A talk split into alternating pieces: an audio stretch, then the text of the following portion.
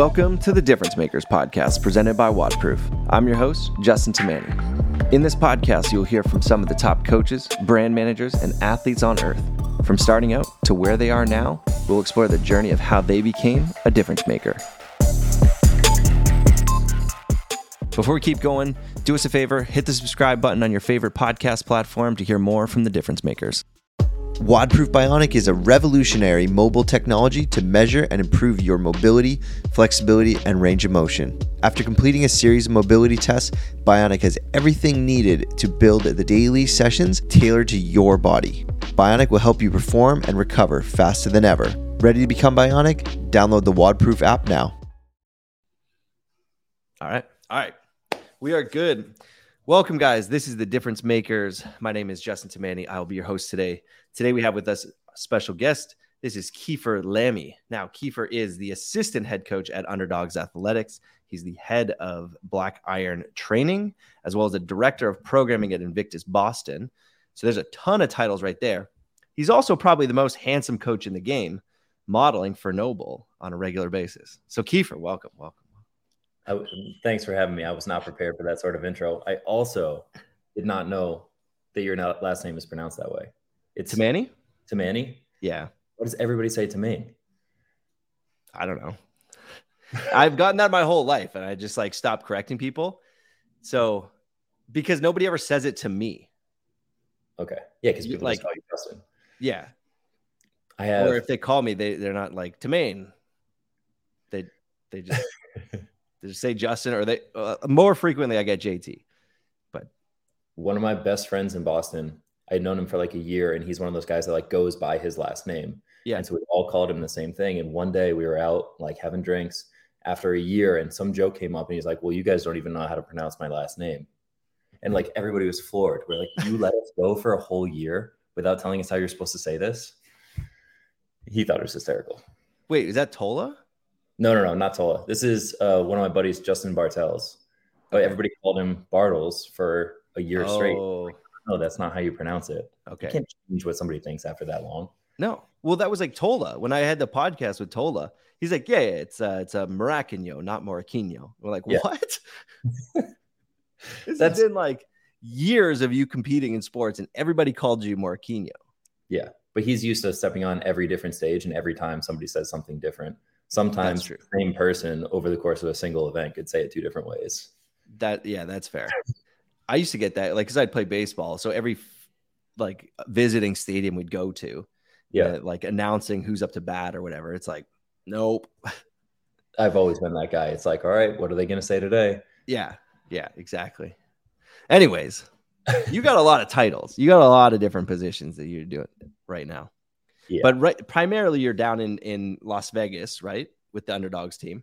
Yep. Yeah. Vegas is my in-person home right now, working with Underdogs. Awesome. And you guys have had, a crazy amount of success with your training camp down there with the athletes going to the semifinals and a number of athletes qualifying for the games. Mm-hmm. How have you balanced the in-person stuff with the remote stuff that you're doing with the other companies? That's a good question. I suppose I'm still trying to figure it out. I've been fortunate that a lot of the roles that I do are remote. So I have some freedom of my time when I choose to do them. And so I really just sort of compartmentalize. And I know that, the middle chunk of my day is the time that I spend with Underdogs at the gym. And I try to stay fully invested in that. And I spend, my morning time or evening time, and a lot of times my weekends, taking care of my other responsibilities. And again, I'm just in a unique situation where a lot of the things that I do, I either do a little bit in isolation, or I don't need to be live with other people. So I can choose to do it at 9 p.m. if that's the time that works best for me, as opposed to needing to do all of my stuff between 9 and 5. Yeah. And when you say you're in person with Underdogs, what is that? What are the timeframes on that look like for you? Is it just kind of a middle of the day training session kind of thing? Or is it split sessions for you guys? How do you guys balance that as a organization? Sure. Most of the crew does 2 sessions a day, but at least one of the sessions is a little more monostructural focused, or it's something that they do at home from their garage. So they're doing 2 sessions, but their understanding is that Justin and I are primarily at the gym with them between 11:30 and 2:30 to 3 o'clock. That's like our like primary training session. That's where we get done a lot of our skill work, a lot of our weightlifting and the metcons. And so that's my like in-person coaching time with them. I'll communicate with them outside of that, but a lot of their other stuff is kind of solo based. Yeah. And now primarily with Underdogs, do you do just in person or are you remote as well? I do remote as well. Yeah. So I have a handful of athletes that I work with that aren't here. Hopefully we're going to get them out here at some point, at least for like, you know, a weekend or a week for a training camp. But yeah, I do some remote coaching. I do a lot of help with, you know, Cutler's primary athletes, the ones that we saw at semifinals and some that are going to the games. And then I have a handful of athletes in house that I work with directly. Okay. Yeah. Cool. Do you guys have, I mean, we've talked about it on the podcast before. If you guys have listened, like I've spent a little bit of time down there. You guys have a crazy training environment. You guys have one of the, like a huge facility that you guys can kind of just take over in the middle of the day. And I think that's a very unique situation. Yeah. We have all the toys there. Yeah. We're super, super lucky. They, a little while before I got there, I don't know, maybe somewhere at the beginning of last year, they moved into this new facility, Camp Rhino. And it's a massive warehouse space. Big enough that, you know, when they're open and running classes, they can run three classes at the same time. They could have like CrossFit boot camp. They have American Ninja Warrior classes that they do there. And so it's sectioned off in a way that's a little bit funky if you wanted to run like a giant heat of the same workout. But if you want to have a big group of people all doing slightly different things at the same time, the space works perfectly. And so it's been really, really, really nice for us. Nice. So then, I mean, I feel like in a training camp environment, like it's got to feel a little bit different. Like, do your athletes do the same things at the same time? Like, are you guys doing big metcons together, weightlifting pieces together? Like, is it getting split up into individualized programming? Yeah. It's a little bit of both, and it's definitely evolving over time. I think when it first started and when it was a little bit smaller, everybody kind of felt like, you know, they wanted to do the exact same things at the exact same time because that's what they thought, like, oh, like we're a training group, so we all have to do the same stuff. Mm-hmm. Over time, it's kind of splintered off to where like certain people know different pieces that they'll be best off doing this with. Or, you know, somebody like Alex might know that Matt likes to start a little bit later during the week. And so she'll come in and do solo pieces, but she'll wait to do the metcon together if they have the same metcon piece for the day. And so we're trying to find like a happy medium where, you know, people have their individualized time, whether that's with us or whether that's time that they just kind of need to like suffer alone and work through some things. And then they have pieces where they know that they can, you know, work with the group, whether that's, you know, a skill imam piece or it's a metcon that they're going to get a better push from each other than they would alone. So, you know, we're getting there. We haven't quite gotten to the point of, you know, finding the perfect balance yet, but I think it gets better over time. And the more that the group gets to know each other and the more we communicate, the better it is. Nice.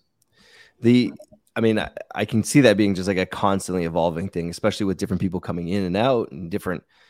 Do you see like different like pockets of people training together? Like, I mean, I don't know this for a fact, but I think you guys have the most number of high performing people together at one time. Like it seems like that anyways. Yeah. I mean, Proven has a pretty big group there as well. Comtrain definitely has like a decent chunk, especially depending on times of the year. I think for us, it just depends where we're at in the season. You know, when it came to leading up to quarterfinals, everybody's training for the exact same test, right? Or the same, you know, presumed test. And so there was a lot more time spent together. When we got to semifinals prep, we had people in week 1, week 2, week 3, especially once you start to see like what workouts are coming out. And you start to think about like what weaknesses each person has that they really need to address. We started to kind of like splinter off a little bit, and maybe, you know, Matt and Alex trained together a little bit more because they're training for Granite Games, and Allie was on a slightly different plan because she was at Atlas Games by herself, and, you know, things like that. Yeah. Now, overall with the semifinals and the quarterfinals, from your perspective, what did you think of the programming this year? Like, we'll start at quarterfinals. Like, did you like the way that those tests broke down, and did they do what you thought they should have done to get people to the next level, quarterfinals specifically? I mean, I think that the tests do what they're supposed to do in terms of getting the majority of the right people to the next stage. It's really hard to like speculate on, you know, what if this was programmed slightly differently? Would somebody else have gone? I have no idea for the most part, what athletes were from, 121st to 250th there. And if they had a different set of programming, if they would have quote unquote belonged to move on. But all we can really do is look at the test that we had, say, these are the people that moved on. And perhaps we look internally and say all right, we should have prepared differently for this, or those athletes look differently at it. Across the semifinals, I think the one thing that's still a challenge for me is seeing how big of a disparity there is between tests from week to week sometimes. Yeah. Granite Games has a very specific style that was much different from what we saw in Tennessee with Syndicate and the MAC. And all of those things are great, and they make for really fun competitions to watch. But it's hard not to wonder, if this person was put at a different semifinal, would that have changed the outcome for them? And, that's kind of part of sports. But at the same time, with our sport specifically, it's challenging because it's impossible not to think that way. Yeah. And especially with all the athletes going towards the same end goal, but all getting there a different way. Right. You're bringing different athletes from different places. Yeah. But look at the NCAA tournament, right? If you get put in the East bracket, you may have a much easier shot than if you were in the West bracket. And it's just sometimes you get met with a stiffer competition. Sometimes you don't. Sometimes somebody's star player is injured and sometimes they're not. These are just variables in sport. But yeah. But I agree, the more streamlined we can make it, maybe that means it's a more valid test on the way there. Yeah. But so I guess that brings back the argument for, does the regional format belong? Mm. Or do these semifinal formats belong? So I'd say both in some ways. I like the way that semifinals spreads people out differently, right? And you're not stuck with competing in the same region you're in, because then you end up with these powerhouse pockets, or you end up with people moving to a specific place so they can stay away from a certain regional. Yeah. But I do think if I were given the option one versus the other, that I prefer a standardized programming across them, because I think that it levels that playing field. It gets rid of some people's arguments about their programming was easy, or their program was better for this person. And I think that it also lends itself to something. I don't know who brought this up. Maybe it was Chase Ingram. Maybe it was somebody else, but maybe it was Brian Friend. But the idea of, having the top three people or even the top four people from each semifinal qualifying, and then being able to take an aggregate of best scores in the world for those next one or two spots, or those next number of spots. And I think that that's a really interesting way to sort of balance out the playing field in terms of where our qualifiers are coming from, knowing that some of these regions, Australia, for example, only have three spots, but they have potentially five or six people that would be games caliber athletes if they could make it there. Yeah. Yeah. That would be an interesting way of looking at it. But I think then that at that point, you would have to have some sort of standardized programming. Correct. Yeah. That's what I was saying is in that sense, I like the idea of going to regionals where it is standardized programming. Yeah. But not necessarily forcing somebody in the Northeast to go to a Northeast regional. I think if you're in North America, you could end up at any regional competition, but they're all the same events. Yeah, I agree with that. I like the way that it's done right now, and I like the way it's dispersed everybody. Now, if that was the case and you guys ran the training camp the way you ran it, how many athletes would you have had at the same? I guess you can't do it that exact way, but you had how many athletes on the female side run through semis and how many male athletes? It was I think that would blow up. That would probably blow up the training camp style. Right. Because nobody's going to we're not going to get three or four female athletes that want to come train in Vegas with some of the athletes we already have there. If they're all right, well, I'm going to go put myself in direct competition with more of these athletes, why wouldn't I go somewhere else? Yeah. It's interesting. No, that makes for a very interesting set. And, we touched on it briefly before we started, but the idea of the training camp versus the idea of training camp as a long-term training center, as opposed to a short-term training environment, like a week camp or, even a weekend camp. What are your thoughts on running the two different styles? Because we've seen different things perform well for different people, and it's potentially based on the individual and the individual and their needs. But what do you think is a good long-term you know, and I guess you're slightly biased towards what you guys are doing, and I understand that as well. Okay.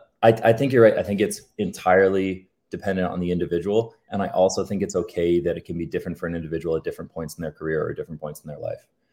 Right. Like, yeah, there are people that absolutely operate better in like a group, family, community environment. And it helps give them a little bit of a push and helps them know that they have people that support them. And it keeps them motivated every day.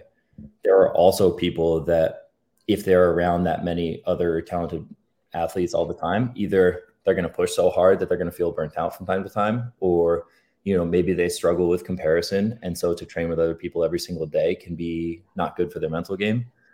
Or there can be people that just like they have no problems pushing themselves on their own and they don't need that environment. And maybe it's good to have that tune up for a week leading up to competition, but most of the time, like, they're okay shutting the garage door and just going to suffer on their own. And so I think both are great. I think that we are finding more and more that like the people that want that environment are the people that are coming into the environment and having success with it. And we have a ton of fun with it. But we also, you know, have some athletes that work remotely with us that are perfectly happy to come out for like a week at a time leading up to quarterfinals. And that's just enough for them to like give them the edge that they feel like they need. And then they go back to doing their thing the rest of the season.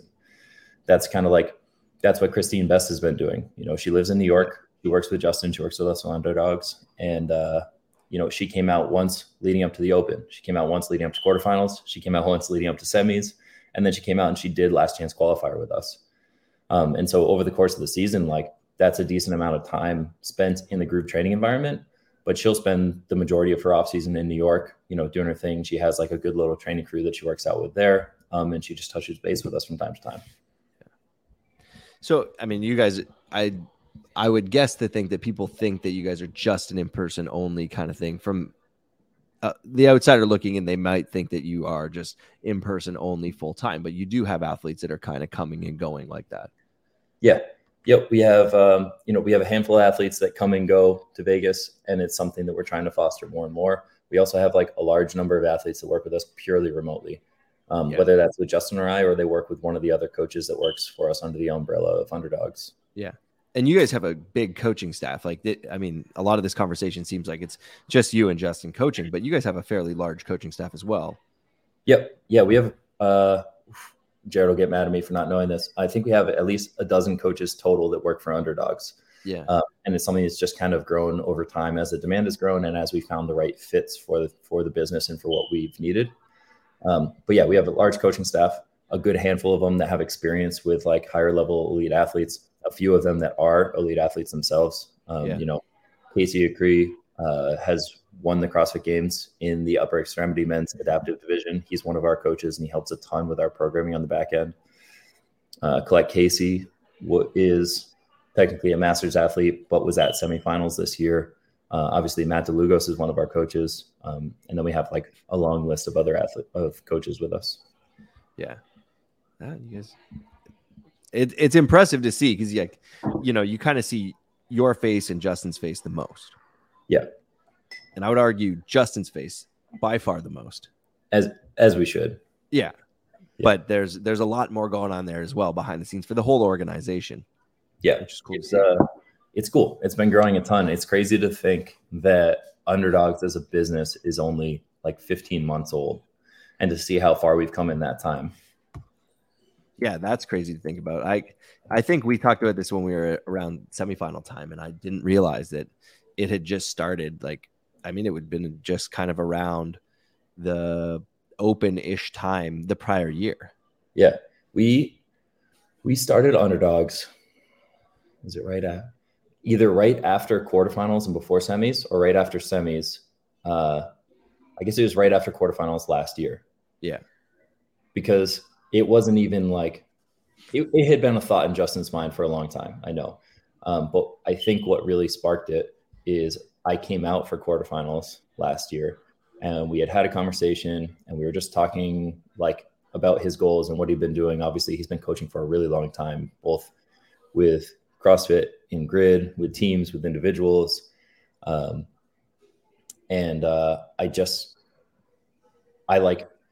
I've always seen him, or I see him on the same level as all of the other elite coaches that now have big businesses that support them.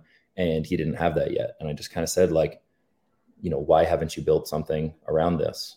And I think that either it bugged him or it got to him in some way. And he called me when I got back to Boston, like the next week. And he's like, hey, if I want to build this, will you help me? And that's kind of where we started. Sweet. So you were in from the ground level then. You were the one that planted the seed potentially. But yeah, potentially. We'll see if he says the same thing, but I think I planted the seed. Ashley, his wife, is definitely a huge driving factor in everything that he does, everything that we do with Underdogs. And so It was kind of the three of us from the start. We've grown from there pretty significantly. Adding just Jared Grabiel has been like a huge addition for us this year. So I think I had Jared on the show right before he moved out to Vegas. Yeah. So we haven't had him on since. So now we got to see how much, if he has more gray hair or not. We all have more gray hair. Now, okay. The other thing too that I found at the Mac was that Justin Cutler has R&B albums. Yeah. That he is the lead singer on. Yeah. How often, what did you say? Go ahead. How often do you just put him on at the gym and just let him play while he's in there? Honestly, I've never. No? Oh. But partly because he's not the kind of guy that, like, you put on his music and he gets embarrassed and he's like, that was a past life. Like, turn this off. He's the guy that, like, he wants the hype and he hears it and he'll start singing with it and he'll start telling stories and stuff. And I don't have time for those stories all day. Because somebody put it on when we were at the Mac together and I was like, maybe it was Cooper or somebody, but I was like, man, like, this is not what I expected. No. I think somebody needs to put it out there a little bit more, but it was good. It's very good. He self-proclaimed was put on this earth to sing. The man's got the voice of an angel. He's a man of many talents. It's like you see him kind of walking around like in the back in the warm-up area and you just see him singing. And it's like, it could be like Mariah Carey on. It could be like, it doesn't matter. He knows the words. Yeah. He has a very distinct swag, both, you know, the way he sings and moves around, the way he walks, his presence, he's very recognizable. Yeah. Yeah. It's a cool crew to be around and it's a cool thing to see. And then I'm glad that you were potentially the person who planted the seed there, but I didn't know that. I thought that it was like he had just started recruiting once things got rolling for him. No, it was honestly the way that it started was, Tola Morquinho had been working with him remotely, and he was in Boston with me at Invictus. And the owner of Invictus, Josh Plosker, is a really good friend of the Cutler family. And when Tola was thinking about moving to Vegas to train, like he did for his first year, I went out with him just to kind of like visit and spend some time out there. And that was how I first met the Cutlers, got to know them. And so when I went out for the second time, I was just much more comfortable having those conversations. Yeah. Nice. Yeah. Now, switching topics completely. You're the face at times of Noble. I certainly wouldn't say I'm the face. Sometimes I am like the upper extremity, or I am the legs or the feet, but that's about it. How did you get into working with Noble as a model? Noble is Boston based. So they were local to the area that I was in. And this is going to sound like I give Tola way too much credit for the things that I do, but you know, Tola has also obviously worked with them for a long time. And between him and another friend of mine, Laura, who both worked with Noble, they had just put in a recommendation at one point when Noble was looking for more male models. And I don't know, this is probably only the second time I've said out loud that I model for Noble because I don't like to say it that way. I started doing shoots for them. They're an awesome, awesome company. They're super fun to work with, very low key. And you know, I'm a little sad that I'm out in Vegas now and I don't have the same opportunities to do as much with them. But, you know, I know hopefully if I ever go back to Boston or when I go back to Boston, I'll have the opportunity again. Nice. I didn't realize that you weren't as vocal about it. I just was trying to pull up a picture on your Instagram from it, but there's no direct modeling pictures. I don't think it's like, you know, the classic warehouse pictures on your feed here. that is intentional for sure. Yeah. Now, when you decided to move out, like you were the programming director of Invictus Boston, mm-hmm. but Invictus Boston specifically, not the Invictus organization, correct? Like just to make that distinction between the two for people. Sure. And the Invictus Boston location is separate from the, like what you see with the team that's like out of San Diego, correct? Yep. Yeah. So I don't know how long it's been, but for the last maybe 4 to 6 years, our gyms in Boston have been branded Invictus, and they've been Invictus Boston. We have 3 locations in Fenway and Back Bay. I don't really know the details of the partnership, but I know that we have, a partnership with San Diego. Obviously, we share branding and things like that, but they operate independently. And so I have been the programming director for Invictus Boston. So I program for the 3 locations that we have there, but we really don't have any direct affiliation with what they're doing in San Diego. They obviously have an awesome crew out there. They have their team that's going to the games and all of that. Yeah. So I thought people might be confused when we said that at the beginning, because they'd be like, wait, he's working for Underdogs and Invictus. And like, that's kind of competitive camps in a way, but people ask me all the time between my 3 jobs, like not necessarily that, how do you juggle them all? But like, how are you not like directly competing with yourself with all of these roles? Yeah. I think I've been, first of all, I've been really lucky. I work for awesome people in all 3 spaces, but I also think that they've each carved out enough of a niche that they're different from each other, that it's really not a competition if you actually look at what's going on with them. Obviously with Invictus in Boston, I write programming for the affiliate. So it's everything that people come in and do when they come to class.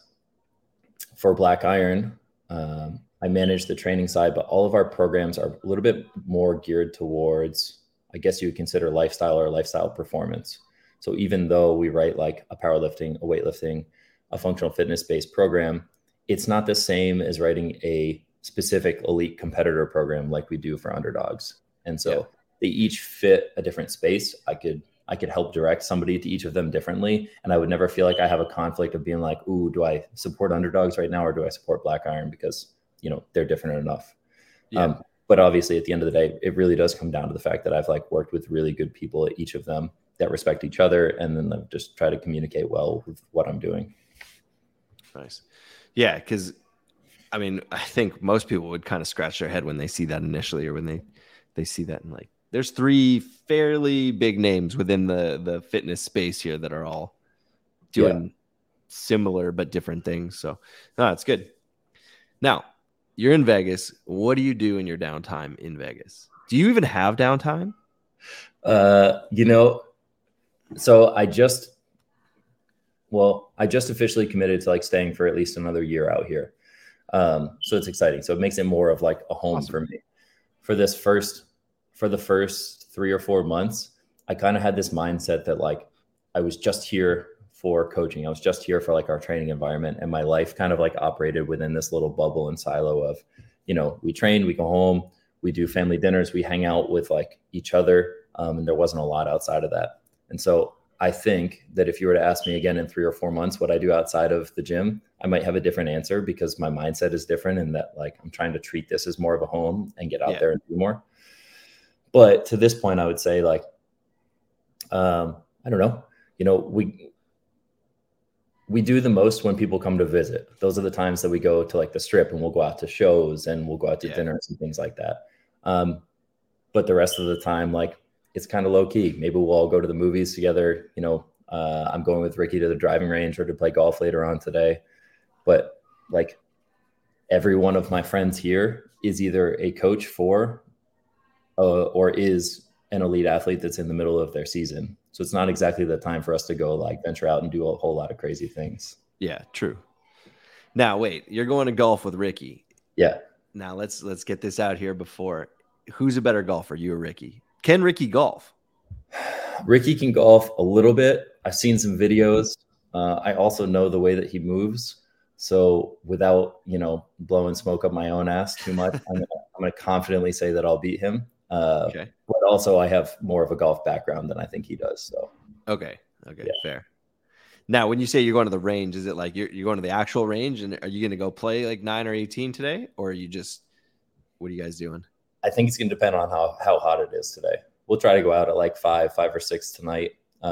We'll at least hit some balls, but if the course is open and if it's not too hot, I'm sure we'll go out and play 9. Okay. Ricky's like, he can't sit still. His rest days, he likes to go do something. I don't know if people have seen his social media much from when he's back home, but like he's always either riding his bike or skateboarding or surfing or golfing or doing something. Like he has no chill. Okay. How's it been? So Ricky came out, what it would have been just before the holiday weekend for you guys? Ricky got here. What day is it? Yeah, he got here on the 2nd, so Saturday of the holiday weekend. Okay. And then how has he been adapting to the training environment with the, you know, the heat, the humidity there? Like, yeah, I mean, it's got to be hot there right now. Like, this has got to be the peak of your. It's super hot. It's not humid, which is nice. People say like, oh, it's dry heat, so it doesn't matter. It's still fucking hot. When it's 115 degrees, you know it. Yeah. But he's done really well. I think, you know, it's tough to say what it is that gets people the most, but like he's coming from something like a 17-hour time difference too. And so his first 3 days, it's much more about the jet lag, I think, than the heat itself. Yeah. But, you know, we kind of ease back in. The last 2 days, he's looked much more like himself. And I think he's happy he got here so early to start training, but he looks good. I'm excited. Yeah. Yeah. I mean, this will be an interesting year because we got Ricky there. Mm-hmm. Roman Krennikov is there for the first time. Yeah. And essentially he's just been in like his like cave, and I shouldn't say cave, but he's been like locked in Russia. Yeah. And like we've seen him compete a little bit at the events in Dubai and in Europe, but like we really haven't seen what Roman can do. Obviously nobody's seen really what Ricky can do for the last few years. Yeah. I think this is going to be a very interesting year. I think it's going to be exciting for a ton of reasons, but yeah, I can't imagine how Roman feels finally being able to compete. I really can't imagine how Ricky feels being able to get back out there for the next time. But at least I've had more conversations with Ricky, and I think, I think Dubai quarterfinals, semifinals are all just kind of stepping stones for Ricky, both in terms of like getting competition experience again, as well as kind of like starting to get the nerves out. I think as much as other people have expectations for him, he has expectations 10 times that for himself, because he wants to, you know, he feels like he has something to prove, and he does have something to prove. And he's just so excited to go out there and show. Nice. And then let's talk about Alex. Alex, first time qualifier. She's young. She's 20 or 21. She's 20. I think she turns, why does she turn 21? She turns 21, like somewhere right around the games, I think. Okay. So, I mean, by comparison, I think Mal is what, like 19 now? Yeah. So, I mean, people know who Mal is. She had her first year last year, obviously had a pretty breakout year, but I don't think anybody who isn't like really deep in the know in CrossFit knew who Alex was coming into this. Yeah. Alex is super interesting. She's, I can't remember how long she's been in the sport, but she's certainly not one of those kids that started CrossFit at like 12 years old and has just grown up in the sport. You know, she played lacrosse for a while. She played more traditional sports. She did a little bit of powerlifting, I think, or at least recreationally. And her trajectory over the last like year or so has been as crazy as anybody's in the sport. Like she's so strong. She's so good at high skill movements. And still every day as we're going through games prep now, she's like learning something new for the first time, or like doing something she hadn't done before. And so I think for this year, like the season has been a massive success already. I think she's going to do great at the games, but I think she's also going to have a ton of learning experiences that are just going to make her that much better for next year. Yeah. So, you know, we're going in there with the intention of doing really well, but also the intention of having a positive experience, of having huge takeaways from this, so that we can spend the whole next year working on those things, so that she can be where we think that she will ultimately like belong, somewhere in the top 10 for a long time to come. Yeah. When you say, you know, she's having like first time experiences leading up to the games, like what is, like, I don't know if you can say what some of those things are, but is there anything that you could potentially talk about and let people know about that are like, you know, first time touching like a pig or like something like that? I mean, it's just, when you're training for semifinals, or you're training for any competition aside from the games, there's like a certain number of things that you expect to see or expect to do. When you train for the games for the first time, it opens up your world to a whole new set of tasks that you have to prepare for, things that you might not have done throughout the rest of the year. And so we won't talk specifically about what they are. Yeah. I don't necessarily mean they're things that she's never done, but they're things that she's never put pressure on herself to do well before. You know what I mean? Yeah. Yeah. That makes sense. Okay. I'm excited. Like the crew, I mean, I'm excited for a lot of the young athletes that are going to come up and compete. Cause I say this, but like, it felt like for a while, it was just the same kind of group that was like circulating through, and there'd be like one new athlete every year. Yeah. Where it seems like there's a lot this year, a lot of rookies, and a lot of rookies who are young and show a lot of potential for the future and look like, you know, the future of the sport. Yeah. Yeah. I think there's been partly a narrative of like, you know, everything that's gone on with CrossFit and the changing of who's programming the games and who's programming the season and stuff has taken the forefront as to like reasons why certain people are making or certain people aren't, or things are happening.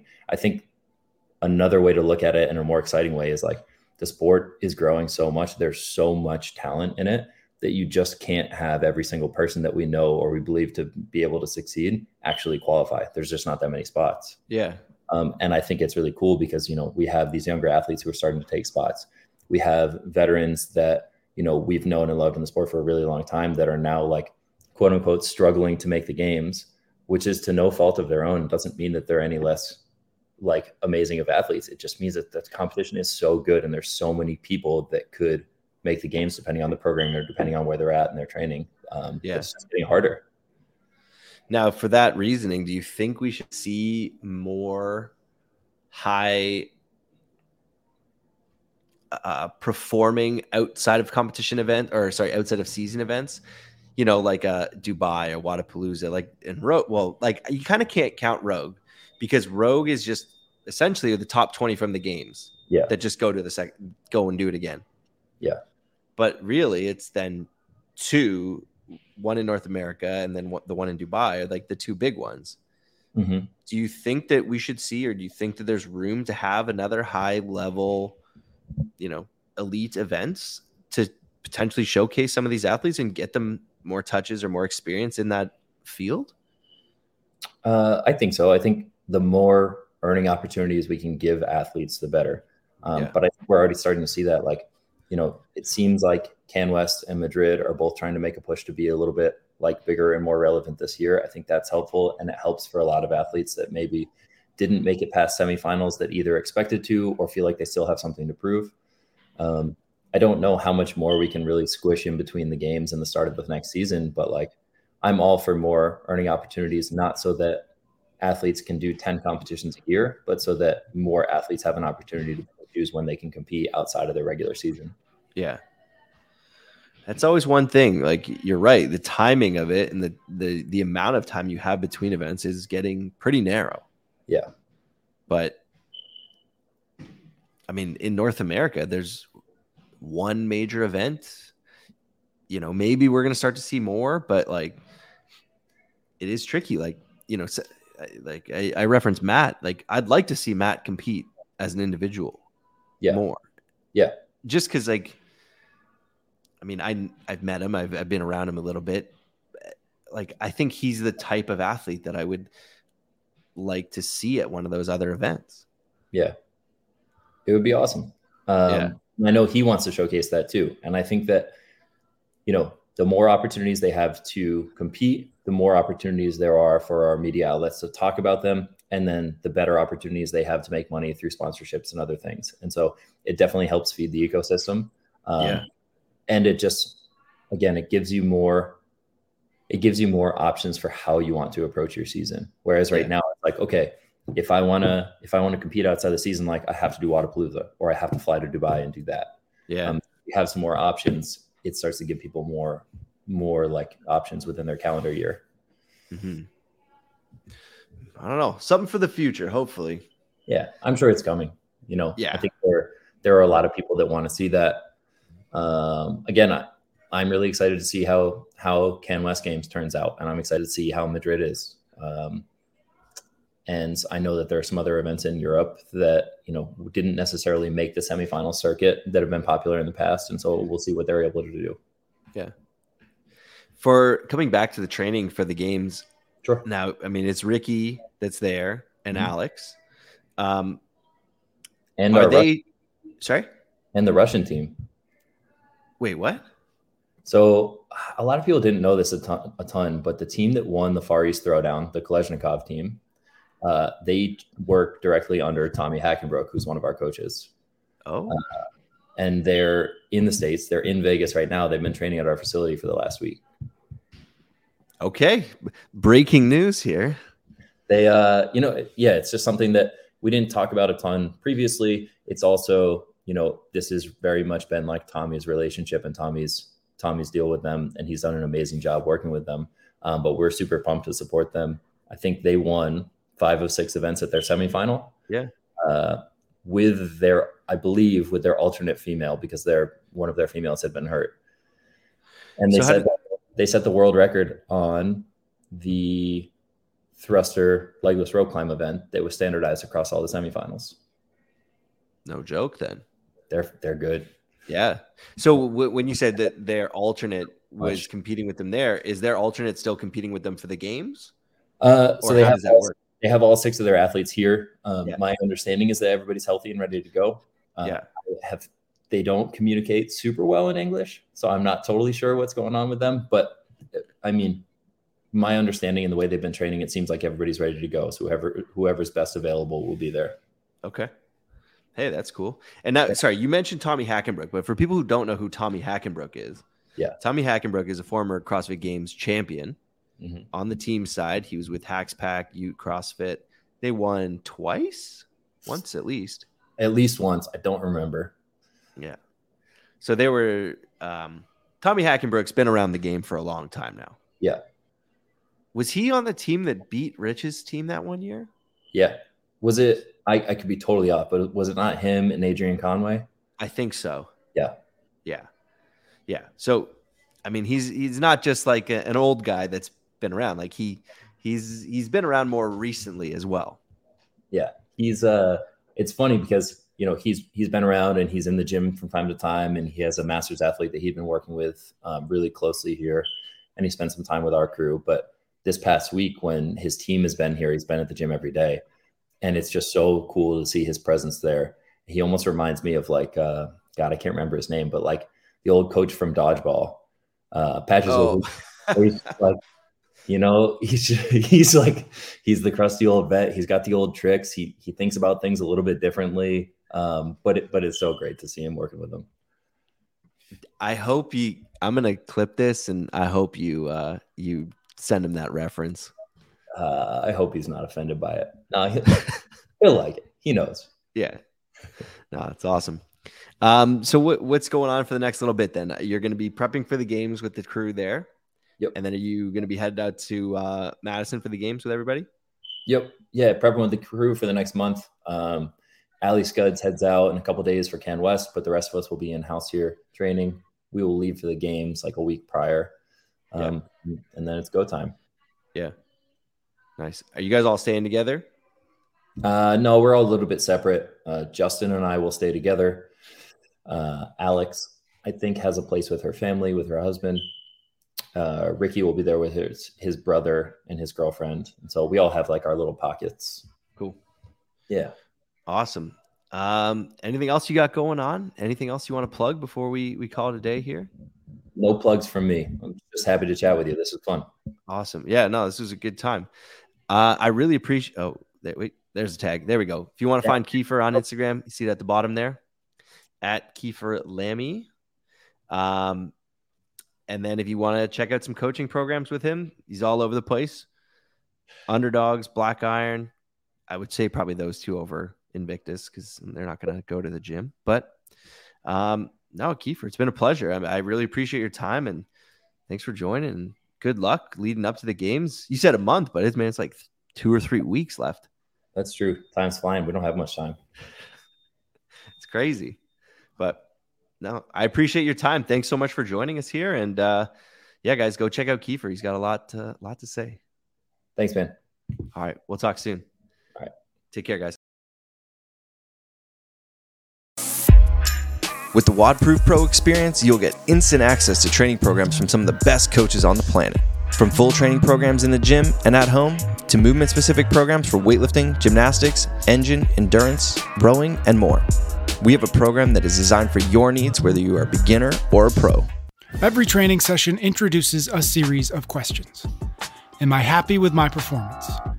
Where could I have gone faster? When will I be ready to go again?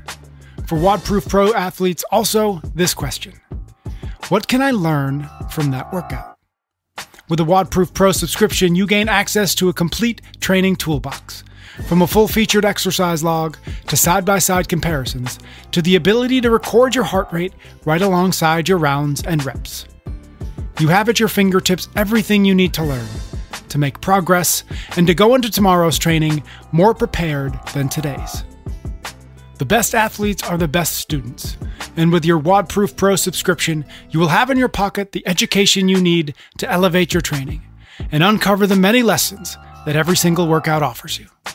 Subscribe today so you can get better tomorrow.